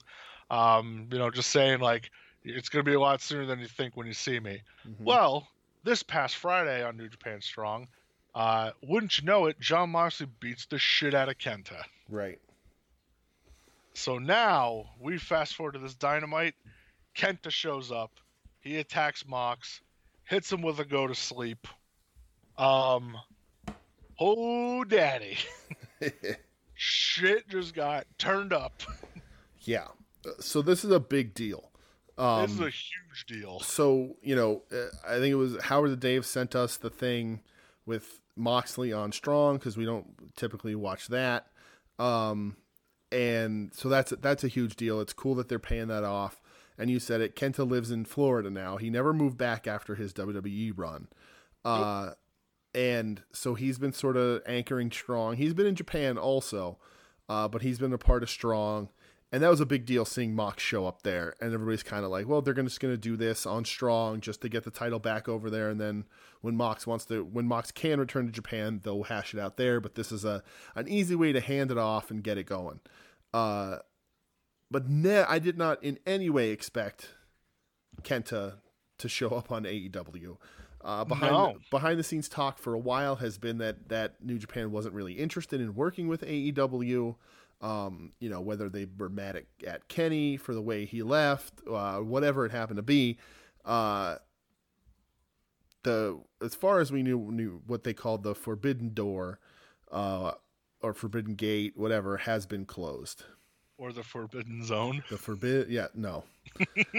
uh, you almost got me there. Uh, but um, this is a i mean, the, the news has come out. I, I think it's pretty uh, widely understood that it, the door is open, and we now have AEW, New Japan, and Impact working together freely. And you know what? Even if if you want to say last night too, Thunder Rosa, NWA. Right. Well, that's Serena Deeb. She's NWA yeah. champ. She's on there. So like, NWA. So you, you right. have to think last night you had AEW, New Japan, Impact, and NWA contracted wrestlers all right. on one show. Right. It just it, the, oh, and I know like the internet goes crazy, but like my mind too, I'm like, oh, the possibilities. Right. The possibility, the possibilities, if you will. um, yeah, I, they're pretty, they're pretty big, and I don't know that New Japan will commit right away. COVID and everything aside, I don't know that New Japan will commit to the top tier stars showing up. You know, I don't know that they're gonna fly an Okada over uh, or a Naito. You know, um, but I think it could be some of their mid card guys. I don't know why if it if the door is open and they are working. Uh, and I know one of them is hurt, but like I don't know I see a reason why SHO and YOH can't be a part of AEW tag picture. Uh, some of the young guys, I think for me the most exciting stuff is the possibility of AEW as a place of excursion for some of these younger New Japan guys. And um, you know um, what? Honestly, if you want to even say vice versa, right? Send some of the younger people that are in AEW that don't get used, right? Like send them over there to New Japan. Like they don't they don't need to be on main programs and all this shit, but right. have them work like some of the like the matches against like the young lions and stuff. See right. what happens. The the six man stuff that they do on on their bigger shows early on. You know, yeah. it's everyone can learn. And that's the way it used to be. You know, uh, WCW used to get a lot of young boys from yeah. New Japan. You know, if you go back through that 90s uh, you know, WCW, there's some surprising names that hadn't quite made their name in Japan yet, wrestling in WCW, or who were just coming up in Japan, who also showed up. And you know, you get your Chono. Obviously, Muta was there forever, but like young Chono and uh, Nakanishi, like a lot of these guys showing up there.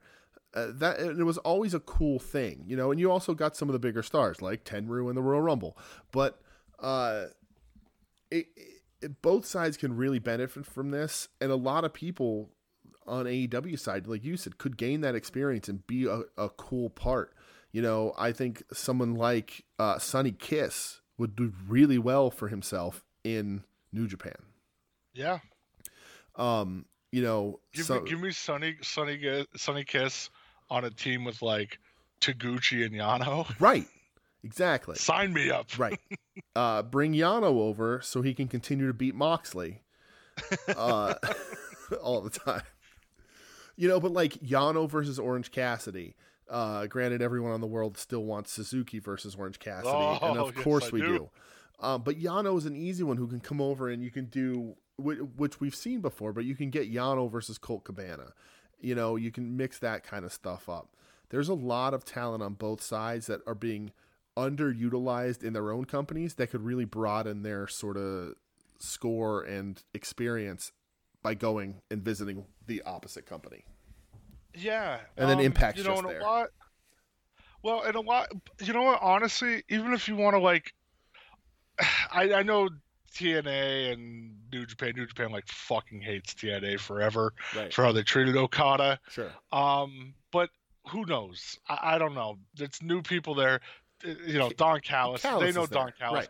Yeah, they know Scott D'Amore. Like they know those guys. Mm-hmm. So I don't know, but the possibilities right now, like last night was really like a oh shit moment right. for me because Kent is a new a New Japan wrestler. That's it. Yeah. You right. know, so for for him to show up on AEW was like a whoa, like right shit might have just changed a little bit and here. It's it's all speculation, you know. We there's not a, a, ton of you know if any of this can even come true. Who knows? Maybe they're just doing it to pay off this U.S. title thing. I don't know, but uh, the possibilities are there, and it's fun to speculate. It just shows that that you know I know AEW has been okay with like their guys working in New Japan. Right now, it shows like okay, maybe New Japan is okay start. Who who knows where it goes from here? Yeah. But it's a start. You know what I mean? Right. And um, then so oh my god. after the show, they did a, a yes. social media exclusive thing where Uh, Kenny follows Kenta out to the parking lot, and I didn't catch this at first until somebody said it, but he says, "Brother Switchblade didn't tell me to expect you." Yep. So like right there, dropping Jay White's name, and I know on social media and interviews, there's a bit of a, uh, you know, the, those sort of Bullet Club guys in Japan have been saying this is a, a, a poorly done parody of the Bullet Club, uh, currently in AEW and, and Impact. So who knows if that means anything? But that's a little name drop there, and then he tries to get Kenta to like talk to him and too sweet him, and Kenta's like, "I'm not your friend." Uh, he tells him, "Shut the fuck yeah, up." right. uh, and then the whatever happens with Kenny, but we're apparently next week getting a Kenta match, teaming up with Kenny. Yeah, it's going to be Kenta and Kenny against uh, Moxley and Archer Yes. in a lights out match. yeah. Oh yeah, they're bringing back Lights Out. Remember those? Yeah, so that uh, like I, that was unexpected, but Yeah. I guess I don't know, man. It's just and, and you know what? You could even almost tie it back like, okay, Archer has New Japan ties, Right. You know, so it's like, hmm, who knows? Who like, oh god, if he gets Minoru Suzuki over here, I'll cry. And Um, Unfortunately, all of this sort of leaves Eddie Kingston uh, blown in the wind a little bit.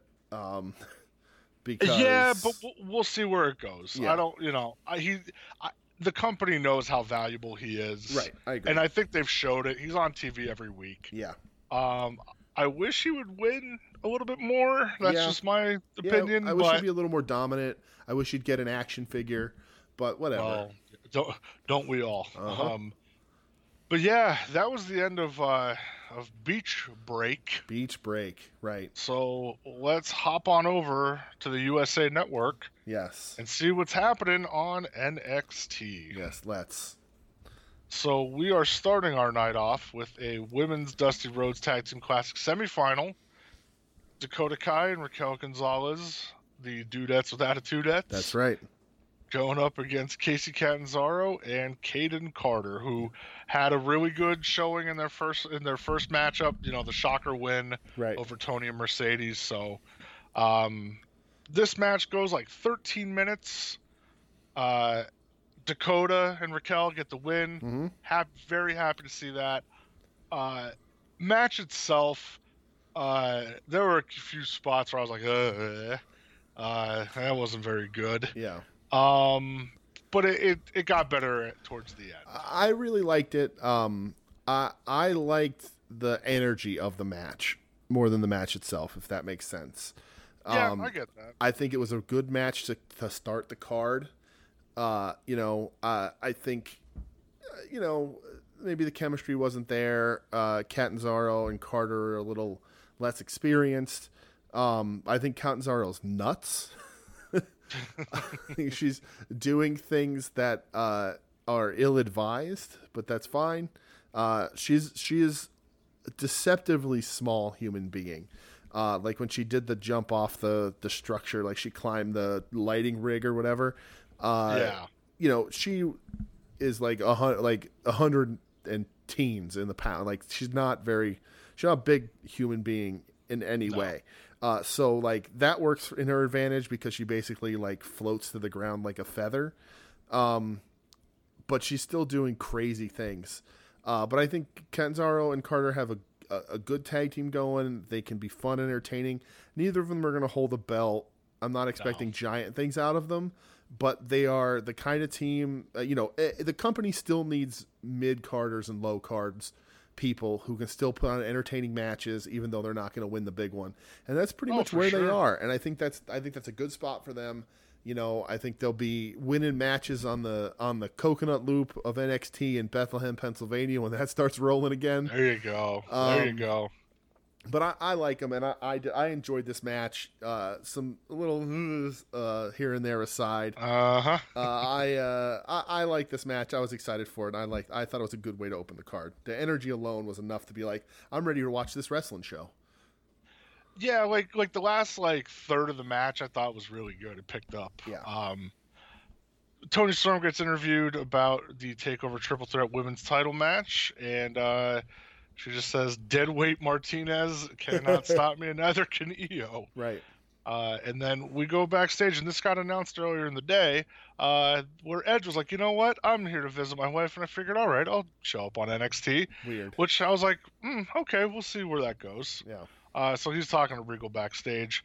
Um, next match, Leon Ruff versus uh, Redacted Shithead. Yep.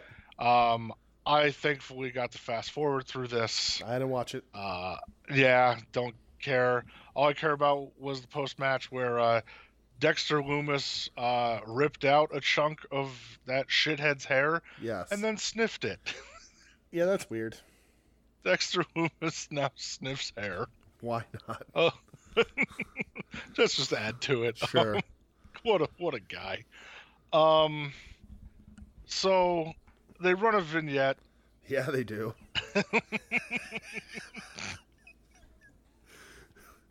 I'm I'm happy we didn't talk about this yet Okay. because they run a vignette. Mm-hmm. Um, I don't remember what the leader's name is. What's her name now? Uh, Tyan Tyan Shaw. yes. Tien Shi. Tien Shaw. Tien Shaw. Yeah. PN News. Yes. Um. Oh my God! What the fuck, man? Uh, listen, she was she. It's a very long history of uh, betrayal and magic, uh, and uh, emperors and dragons and fancy tapestries and calligraphy.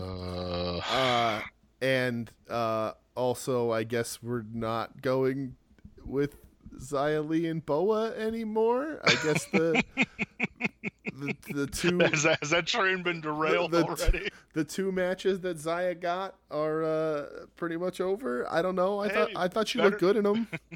I don't Better know. than all of uh, zero matches that Boa got. That's true. You know, uh, um, I I'm fine with this in in a way of uh, this is weird and stands out on the show in such a terrible way that I'm fully invested.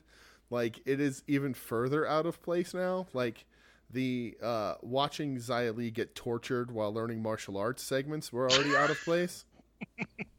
but now we have like self writing calligraphy about a dragon and an emperor's children uh, with then a woman who grants herself eternal life, I think, uh, dude. who is now a, may or may not be a wrestler, uh, is so out of left field for NXT that like it's it's like the opposite effect of like a a Stone Cold Steve Austin in the beginning, right?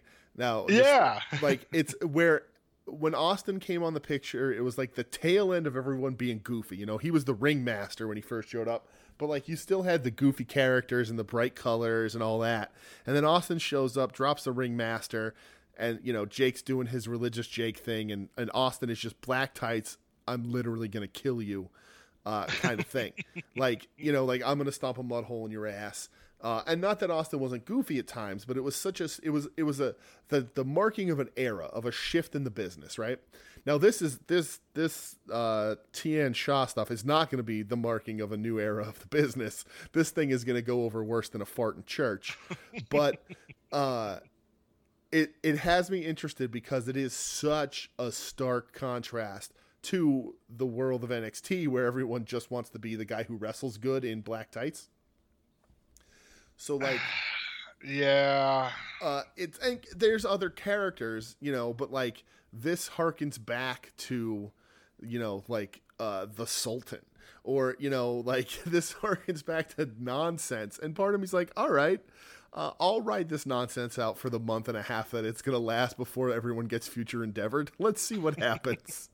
Like I was kind of on that train, but then right at the end of it, uh-huh. Beth Beth Phoenix literally says, like, the announcer's like, Vic, are, are, are we really supposed to believe that this woman is thousands of years old?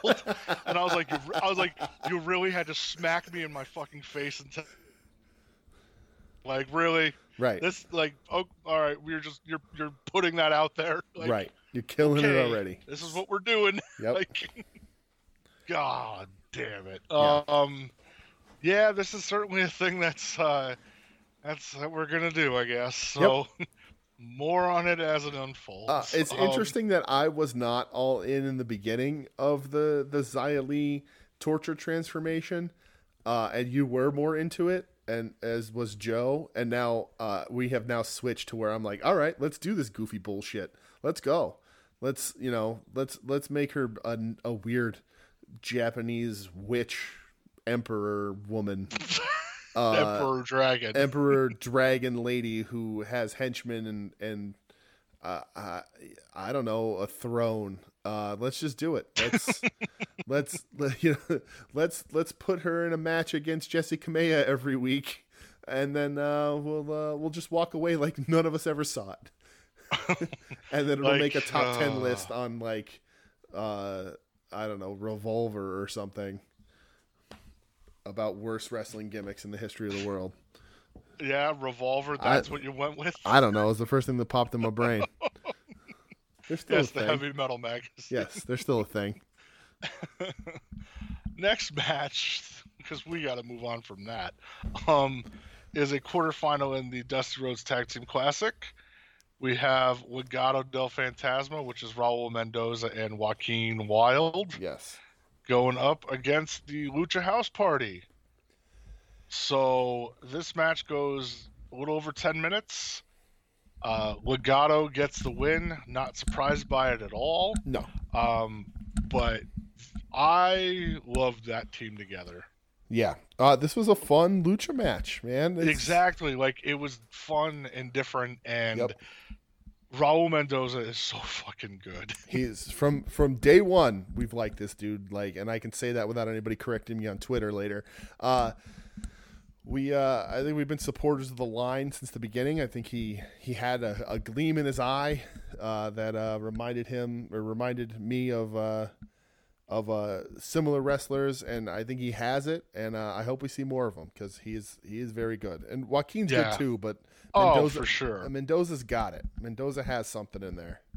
Yeah, he's. I think he's awesome. Yeah. Um, I don't really like Lucha House Party. I, I don't care about. They're Um, serviceable. but, the, but like these two, yeah, this is Yeah. this is where it's at. I wouldn't I wouldn't Um, lend Lucha House Party any money, but uh but they're fine. Or ask them to make you right. Well, yeah, I wouldn't just note I would not enter a business transaction with Lucha House Yeah. Party in any way. Uh but they're Yeah. they're fine. Whatever. Yeah, uh, and then after the match, MSK comes out Yeah. and they they get some promo time, Yes. and uh, they say that they're gonna beat the brakes off of Legado, Yes. win the Dusty Cup, and they will meet next week in the semifinals. Yeah.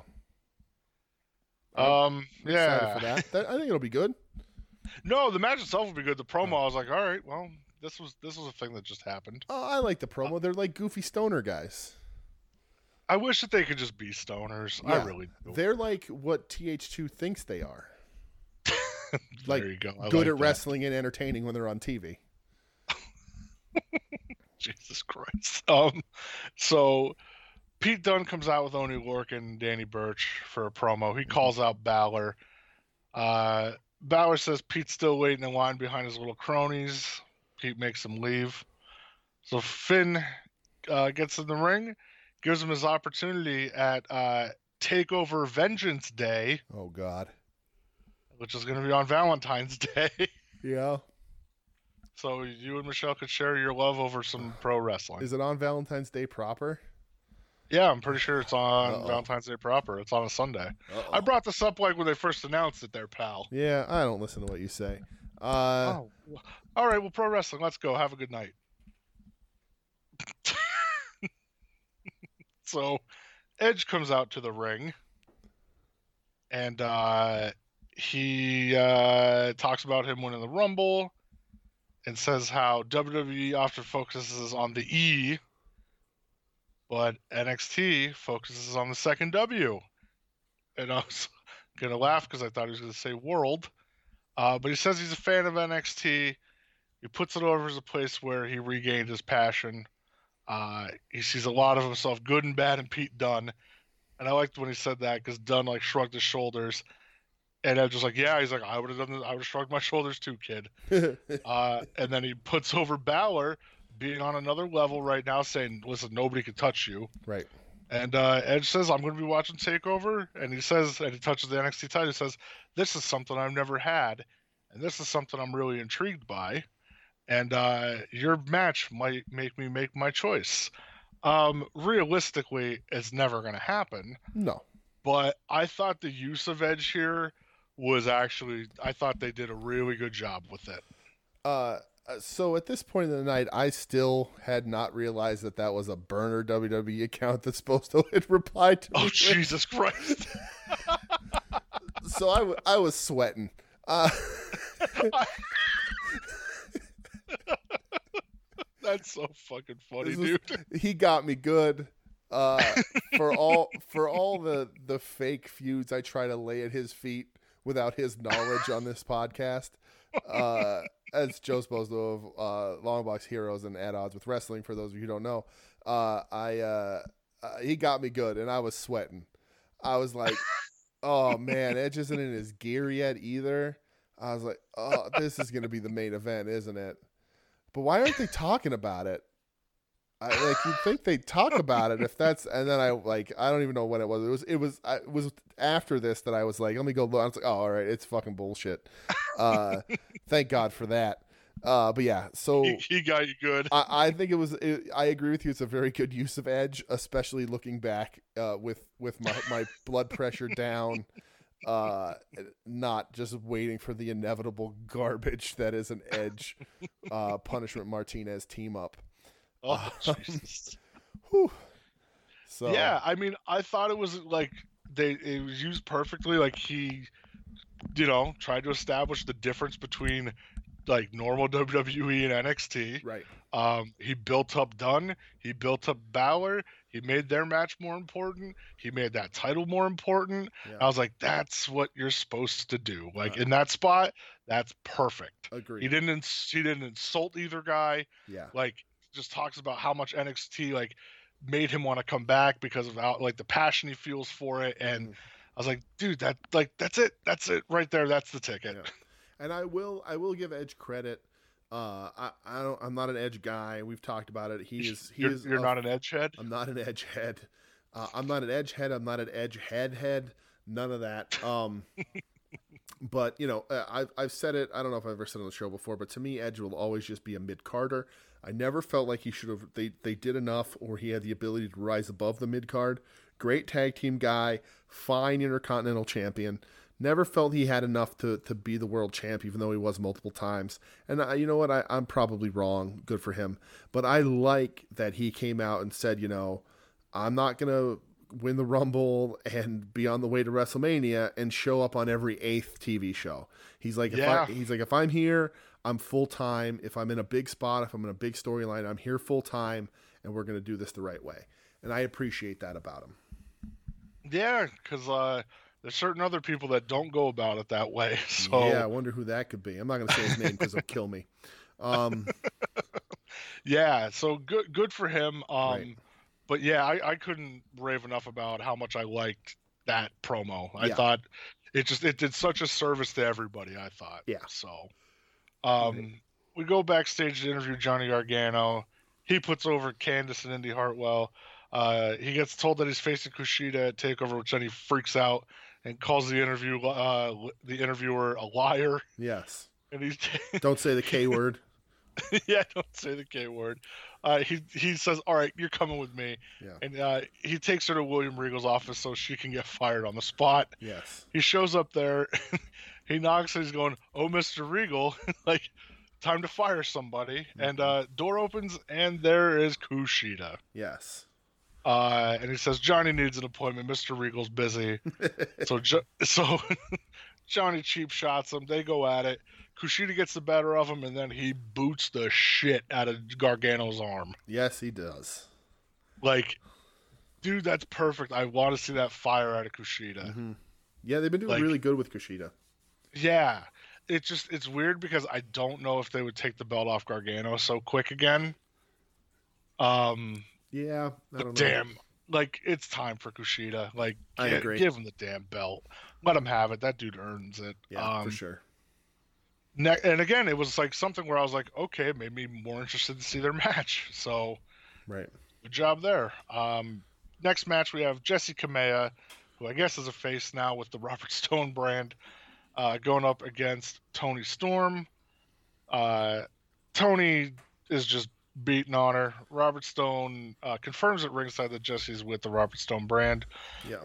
And then Mercedes Martinez hits the ring and uh, attacks Toni. It goes a total of like a minute. Um, Toni and Mercedes are brawling at ringside. Out saunters Io Shirai. Sup, Io. Yeah. Um, I like how she's just watching them fight. She goes, "All right, well, I guess I'll moonsault them," and then proceeds to moonsault Mercedes Martinez right in the goddamn face. yeah. like I, saw that, and I went, "Ooh, that wasn't that wasn't good." right. Um, so yeah, I'm pumped for I'm pumped for that little feud. I think that's cool. Yeah, it'll be a fun little thing. It's you know just leading to the three way, the three way match. Yeah, Uh, that should be good. yeah. Um, Curt Stallion gets a vignette and says he's going to make Texas proud tonight. Great. Who cares? I don't. well, you should care about this because you know who's coming back next week. oh, I know who's coming back next week. Can you tell me who? Cameron Grimes. We're going to the back, moon. baby. He's back. It's Grimes time. it is. No more, no more fucking around. That's right. Um, next match we have is uh, for the NXT Cruiserweight title. The champ Santos Escobar, the challenger Curt Stallion. Uh, this thing goes like 13 minutes. Um, Yeah, got a lot of time. Sant- a lot more time than I yeah, expected.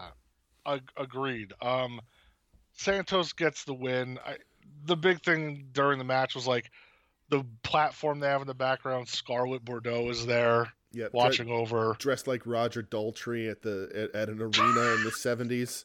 Jesus fucking Christ. Was she not? Oh man, I mean, I'm not saying no. so, uh, I don't know. The match, I just didn't. It didn't. yeah, me at all. I, I like watching Escobar, so it was fine. Uh, but I don't, I don't. Stallion hasn't done anything to get me on board. Uh, one yeah, way or the other. I, I but- agree. Like, it's like okay, you gave him two vignettes over the like past few weeks. I just not interested. Like, I don't know enough. I don't watch 205 live. I, it's still a show. How I'm not sure, but it is. Yeah, and uh, I just it just didn't do anything for me. yeah, Um, agreed. Uh, and then after the match, Karrion Kross comes out and beats the shit out of Wilde and Mendoza. He gets to the ring with Escobar and says, "You know, it seems like you and I have a growing problem here. Um, you know, it says I'm going to give you time." Um, and then he says, "Time to run along, tick tock." Yeah, To which Escobar just, just kind of staring at him, and then he, you know, backs out of the ring. But he doesn't like run away or anything. He's standing on the Nope. outside of the ring, just staring at Kross. So he just wrestled a match. It'd be stupid to try and fight this guy now. He's- Yeah, he's he out of energy. But yeah, he's a he's a smart guy. He Right. knows. Um, so it's so we're still continuing this, which is kind of like a weird dynamic because yeah, I don't know. I'm kind of like okay, like I, this is kind of different, which is kind of good. right. But then it takes like focus off the cruiserweight title, Yeah, which there's not any focus on it really anyway. no. Um, so it's it's that double-edged sword. Uh, Um, I'm fine with this if it becomes a match that they let be a match. I'm Yeah. not fine with this if they just let Kross squash the shit out of Escobar. I think Escobar is entertaining. I think Escobar can be elevated to the regular title picture. You know, maybe the step to North American and then up to it, but I don't even know if he needs that North American step. I think he's talented. I think he's uh, charismatic uh, and enough to get there. So if this becomes a cro- Kross just squashes him, then I have a problem with it. But if they have a good competitive wrestling match and Kross goes over, of course he goes over. He's much bigger than him. Uh, Sure. He but- should go over. Right. So it's it's an interesting where they want to go with this. I hope they don't just squash Escobar out because that'll kill him. Yeah, and we, we don't need that because again, that cruiserweight title it's kind of floundering to begin with, Right. so can't have that. Um, we see Edge leaving the building. He says the interviewer hasn't made a decision yet. Uh-huh. Uh, to which Kross comes up to him uh, and says to Edge, "Hey, you have a big decision to make," and he hopes he chooses logically, Yeah. not emotionally. You know, because it doesn't. It's not going to be Dunner Bauer you have to deal with. It's going to be me. Mm-hmm. Um, to which Edge says like you know words like that might motivate me to get to uh to come back here, Right. which you might not like. So again, like it's quick. It's it's not Edge putting himself over or anything. You know, it's like acknowledging like yeah, this might be the place to be, which is cool. That's what what Right. guys like that are supposed to be doing. It's building a, a potential for a storyline down the road. In three, four months from now, they can be like, "Hey, Yeah. remember when this happened? Well, here's the receipts." yeah, It could- exactly. so it's smart. No, you're 100% right. Uh, next match just so happens to be the main event, Yes. and it is a uh, Dusty Tag Classic quarterfinal with Timothy Thatcher and Tommaso Ciampa. This is the first time, or no, did they team up yet? No, they replaced somebody in the tournament. Yeah. So this is their first time teaming up, I think. I don't know. Uh, going up against Adam Cole and Roderick Strong. Yeah. So this match goes 17 minutes. Thatcher and Ciampa got the win. First of all, are you surprised by that? Uh, am I surprised? Was I surprised? Uh, I- mean, I know that we we always on the show sort of uh, say that the the thrown together tag team shouldn't beat the established tag team. Um, but I think UE is uh, not on a downturn, but they need a break. I think UE needs to be off TV for a while. Uh, Yeah. and come back strong. Uh, I think they're you know a little overexposed, and there's just not much for them to do right now. So either the the result of them not having much to do is they come on TV and get beat a bunch because they don't belong right now in the bigger picture because they've been there for so long on the top. They need to sort of hide, disappear a little bit. Uh, but then on the other side of it, it is a thrown together tag team that they got beat by. Uh, I, but I think they really like this Thatcher Ciampa, so I don't know how surprised I was. I, I don't. I wouldn't have put money down on it, uh, but I, I wasn't shocked. Yeah, and when I think of Undisputed Era, like, okay, which who's the tag team of the group? I think Fish and O'Reilly. Right. I don't think Cole and Strong. So Yeah. I think it's like a little bit easier for me to, to take that like like my logic here a little bit. Well, they are trying to mix Um, that up a little bit because O'Reilly's been doing so good uh, singles. Yeah, but he wasn't on TV this week, which I thought was weird. Well, he was backstage with them, wasn't he? Yeah. Was it? Oh, okay. Yeah, he was back. Yeah, because Fish was just- back. Yeah, yeah, uh, yeah, he was. Um, but uh, this match was fucking great. Yeah, I really liked it.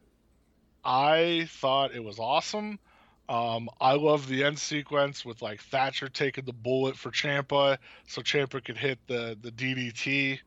Um, man, these guys all worked so well together.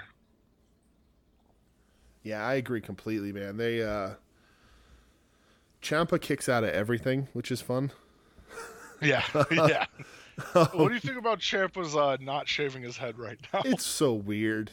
I love it. Uh I I mean, I don't think it looks bad, you know. Uh I think, you know, he's he is a scary looking motherfucker. Uh yeah, but yeah, it's it's interesting. Um, but you know, uh, I, I wouldn't I would not tell him I don't like it to his face. Uh, but yeah, these guys, man, like they they're they're very t- they're very good in the ring. Uh, you know, my my least favorite dude out of all of them is Thatcher, and that's just my history with these guys. Like I just I I've been you know sure. we I, I remember watching Roddy in Ring of Honor uh, in the course, early yeah. two thousands, and then sort of the the course of us co- watching and covering NXT, Cole and Ciampa have been mainstays. Sure. Well, even at NXT, these two have been there for so long Right. now. Um, you know, so it's uh, yeah, I, I get why we're. I mean, I'm the same way. Like out of Yeah. all of them, Thatcher's my least favorite, but I don't hate Thatcher. No, like, I, not at all. I know a lot of people are like, oh, like he does. He's like the weird grapple fuck style or whatever. Mm-hmm. But I'm like, oh, I don't know, dude. Every time he like has a match, the dude kind of delivers. So Yeah, um you know when it was the fight pit and now this like he he's he's he's finding his footing that's for sure I, I agree, Um, and I think him and Th- him and uh, Ciampa have have really good chemistry, and the basically the tag team of guys who will hurt you for real. Uh, is a is a pretty good is a pretty good lineup. You know, it's a pretty good thing to be running on. Yeah, I agree with you on that. Um, after the match, they're walking up the ramp, and out come the fucking grizzled young Ugh. veterans. uh, they get in each other's faces, and uh, I like that Ciampa was just like, "Fuck you, you ain't talking shit to me," and just starts Right. swinging on them. right. It was Like, almost as if he wasn't supposed to do that because nobody else did. Like Thatcher No. didn't, and like the No, Grizzly that- Young Vets didn't fight back. It was just No. Ciampa just started smacking people, and then security pulled them away. Like, like. yeah, I, I hope that was all like ad libbed. Right. Like he was just like, "You ain't gonna talk shit to me." Like, that's right. and it was funny because I'm looking at Thatcher, and you could like almost see him like smirking a little Mhm. bit. Like, all right, I like this shit. Um, so yeah, uh, that was the end of uh, of NXT. That that's all of it, pal. Yeah, so I am gonna ask you the world famous questions. Okay. Match from each show, Mm-hmm. Match overall, and show overall.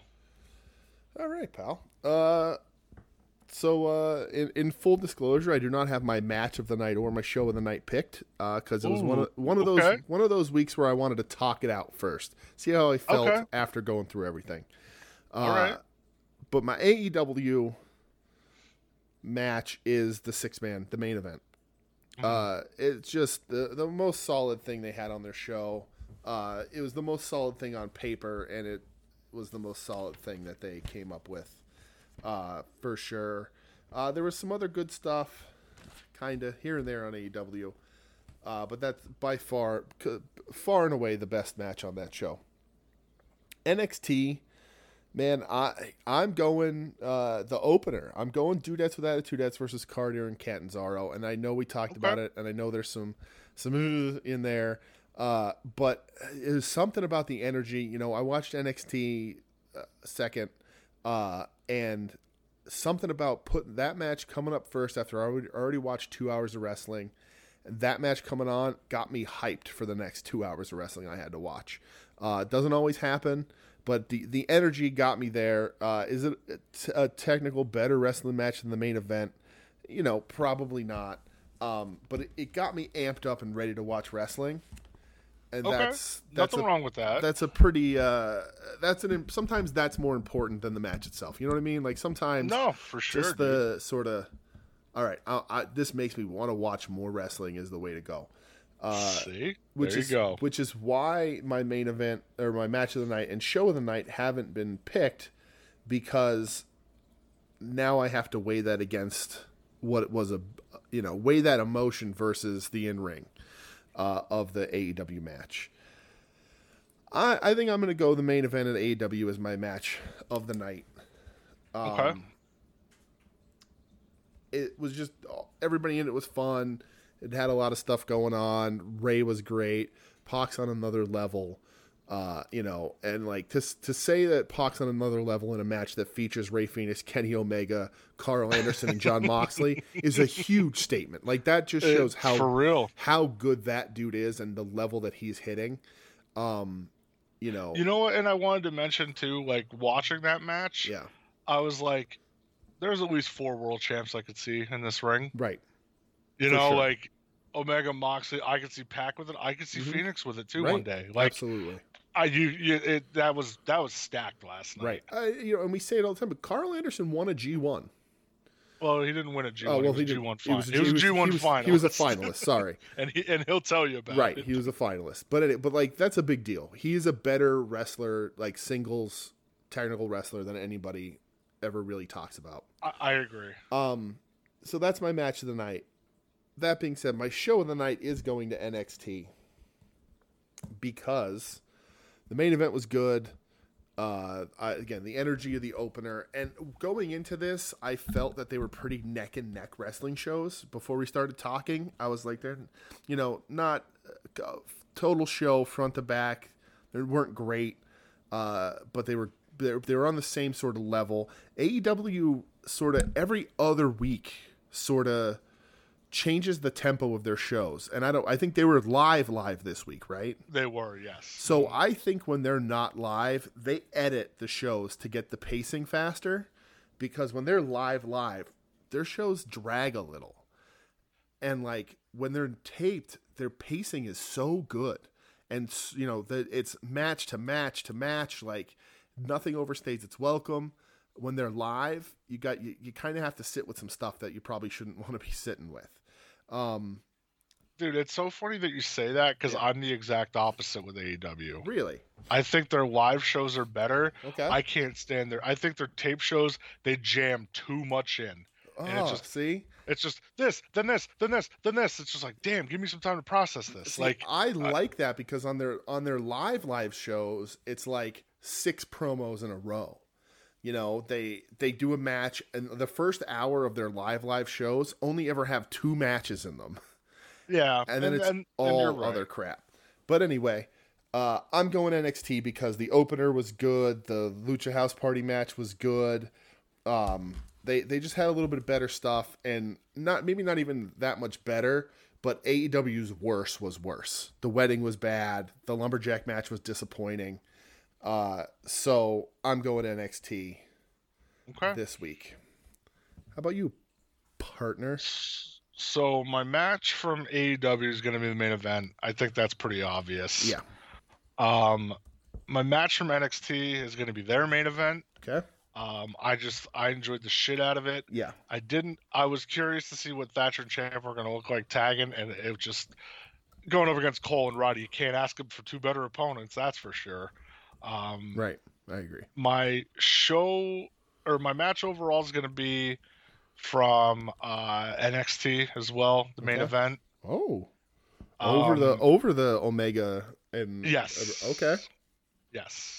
Um, Nice. And then my show overall is uh, also going to be NXT. All right. Um, Neither of us shitting our pants. I think I expected more from AEW because this wasn't branded as a normal Dynamite. Right. There's This is- basically no reason. Beach Break had no impact whatsoever.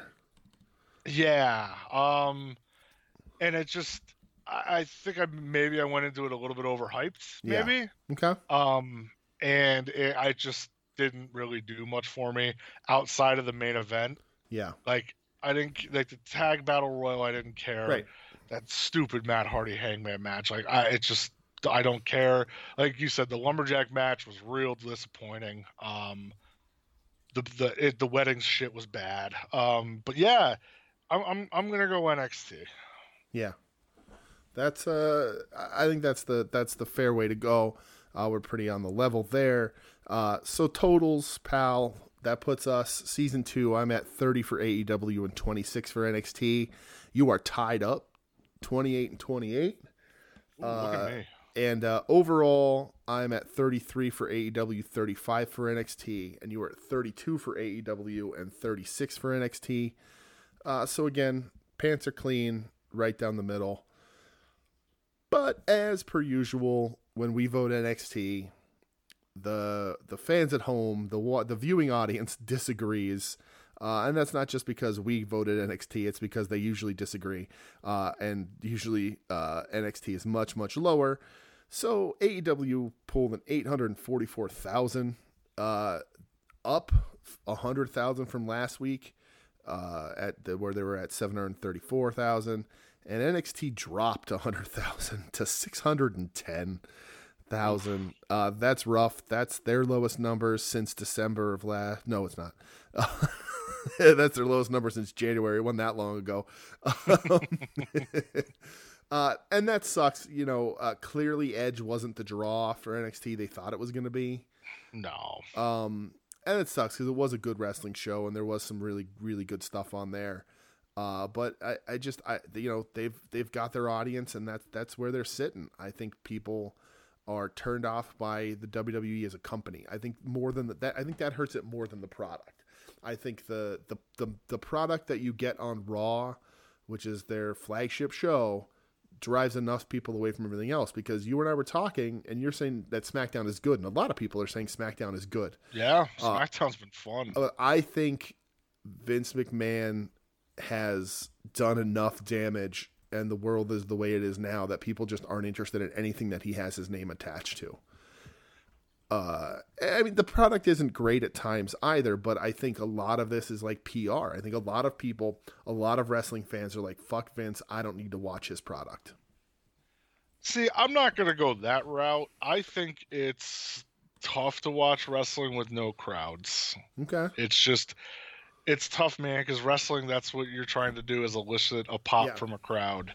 But I And mean, AEW is doing fine. I guess they have a little bit of a crowd, but Yeah, I mean, they yeah they have a crowd there, and they they have a lot of loud, active people Yeah. at ringside. that's true. Um, where WWE has nothing. yeah. um and it's just it's tough it's it's a tough watch. It, you know i can't even tell you the last time i watched a full episode of raw that's for sure. Um smackdown's a little easier to stomach. I still watch it on dvr i still skip through things that probably don't interest me but it's also only two hours so it's less of a time. Yeah. um but i, I think that definitely has something to do with it. It's just a it's a tough watch. It's a weird watch. Yeah. I think it reminds people that oh shit, you know, the world is still dealing with this, and uh, it, it's it's it's it's tough. Um, I, I that's my opinion on Yeah. it, but uh, who who fucking knows? Who knows? We can at least all agree that Vince McMahon sucks. Well, yeah, All right, pal. Let's get to the social medias. We'll get the hell out of here. What do you think? yeah, I think that sounds good there, bud. All right. Uh, we are on Twitter at Wednesday War Pod, Facebook at Wednesday War Pod, Instagram at Wednesday Night War Podcast. Uh, we I don't post to Instagram really at all, but we are very very or Facebook, but we're very very active on Twitter. Uh, you can check us out there. We'll blow up your feed every Wednesday. Uh, and if Brett isn't watching the Sixers, we'll double blow your blow up your feed. There you go. Uh, you want to email the show, it's Wednesday Night Warpod at gmail.com. Uh, questions, concerns, praise, anger, we'll take all of it.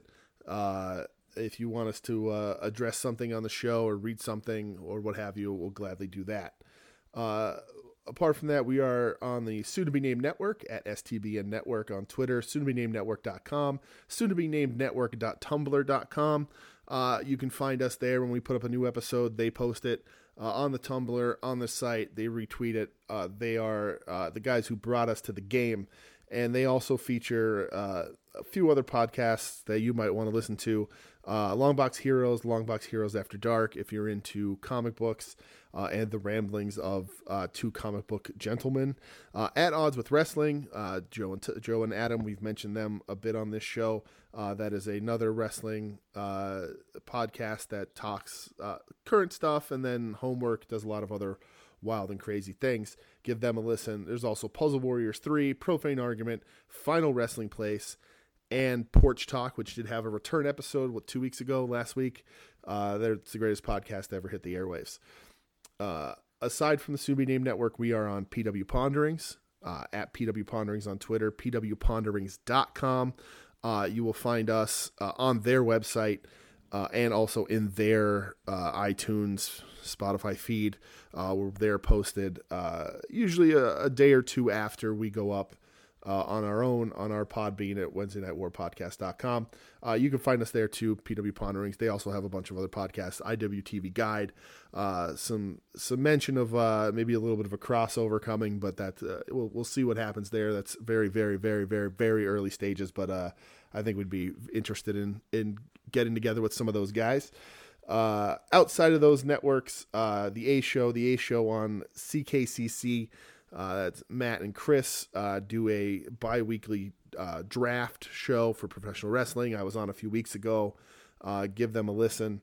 Uh, I won. Thank you for voting. Of course, I won. I had the better card.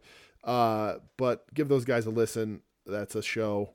Uh, Pod the Dreaded Sundown at Pod Sundown. Our friends Chuck and Bill, our horror movie podcast. They cover uh, a movie a week and then also talk about their uh, the horror collector lifestyle. Those guys are crazy and good people.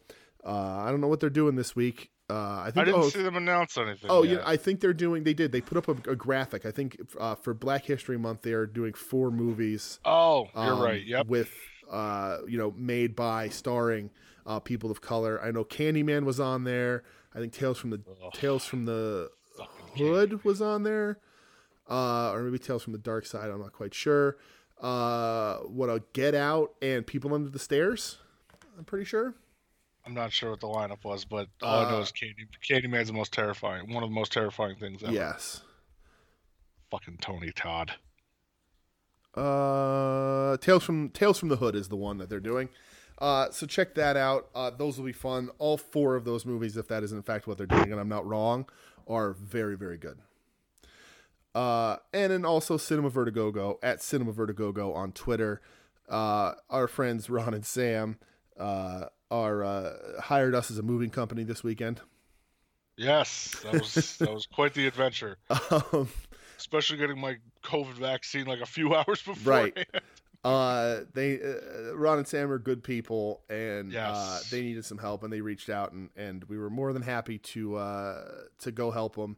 Uh, also with uh, frequent guest of the show, uh, Doug uh, at Cinema Vertigo. Go check them out. They do two movies uh, a week, uh, and I believe this week they are doing uh, Deerskin on HBO Max and Possessor.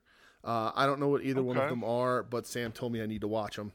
Uh, so, but I've been a guest on that show. Uh, they're good people, so they'll talk movies. Uh, and that's uh, that's all I got. What else do we What else do we have?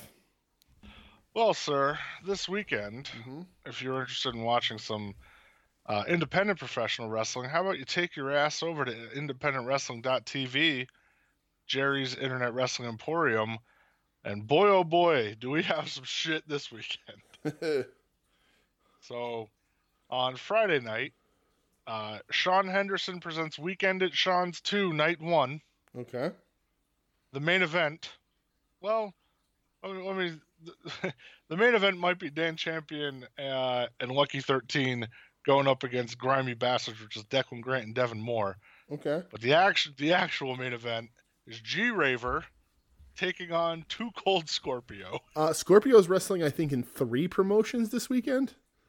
Well, that leads me into night or uh, on Saturday at 2:30 in the afternoon. Mm-hmm. Sean Henderson weekend at Sean's night two, where uh, the main event is Too Cold Scorpio versus Lucky 13. Okay.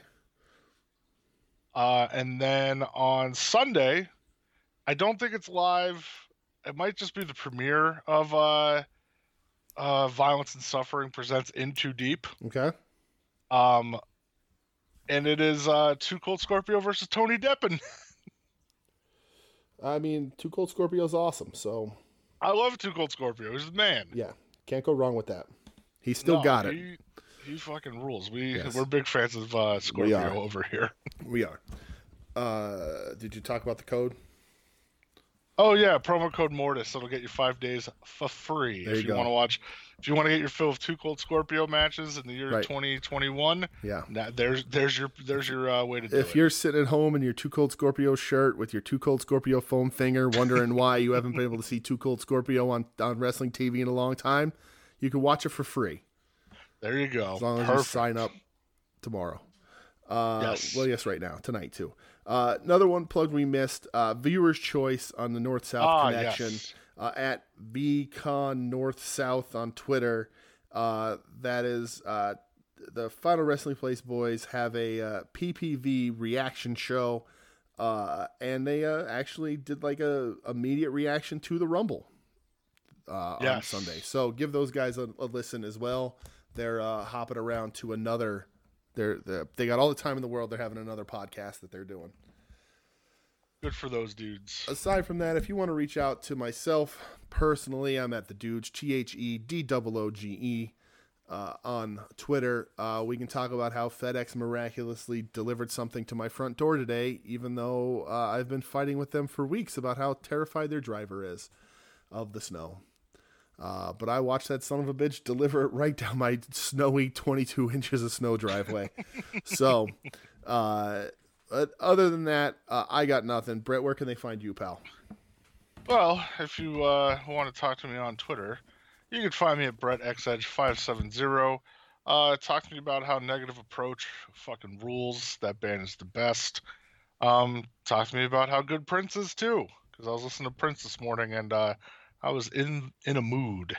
Um, I don't know. Talk to me about the Sixers. I think they're losing right now, which Oh, is no. sad. Yeah, nobody wants to score the ball other than Joel Embiid, Oh, which is a shocker. Well, pal, we better, we better Um, end this so you can go go give them your energy. I see. That's exactly what we have to do. Um, but yeah, talk to me about that. I don't know. Talk to me about how uh, EA Sports announced a new college football video game, and that excites the shit out of me. So. Yeah. Uh, that's at Brett X Edge five seven zero. Dog. All right. So Well, uh, I mean, that's all I, think, that's all I uh, got, pal. This was the, we talked for a long time. Uh, Yeah. I think Michelle's mad at me. Uh, Oh, why is Michelle mad at you? Uh, because I'm taking all podcasting is taking up our entire life. That's not true, but I was like, what? you do it once a week, right? know- it's true. Yes, once a week. Uh, well, maybe May- maybe more. There is there. Oh, Ah. there is early talks of Wings on Wings making a Oh. return. I Uh, need it back in my life. We just got to figure that out. Uh, it's been a year since we started, and we only got like uh, what eight episodes in or so. Uh, Yeah. So uh, the people are clamoring. We got to get back on that. So keep an eye out on that guy too. We'll plug that all over the place when that happens. It But fucking needs. To. Other than that, thanks for listening. Be safe. Wear a mask. Be respectful Yes. of other people. Yes, Help your neighbors when possible. Yes, Uh, just be as decent a human being as humanly possible. and we'll- yes. we'll, all the, get through this together. the world is crazy. Try to be not as crazy, because god damn it. Um, yeah. Thanks for everybody for listening, and uh, pro wrestling. Let's go.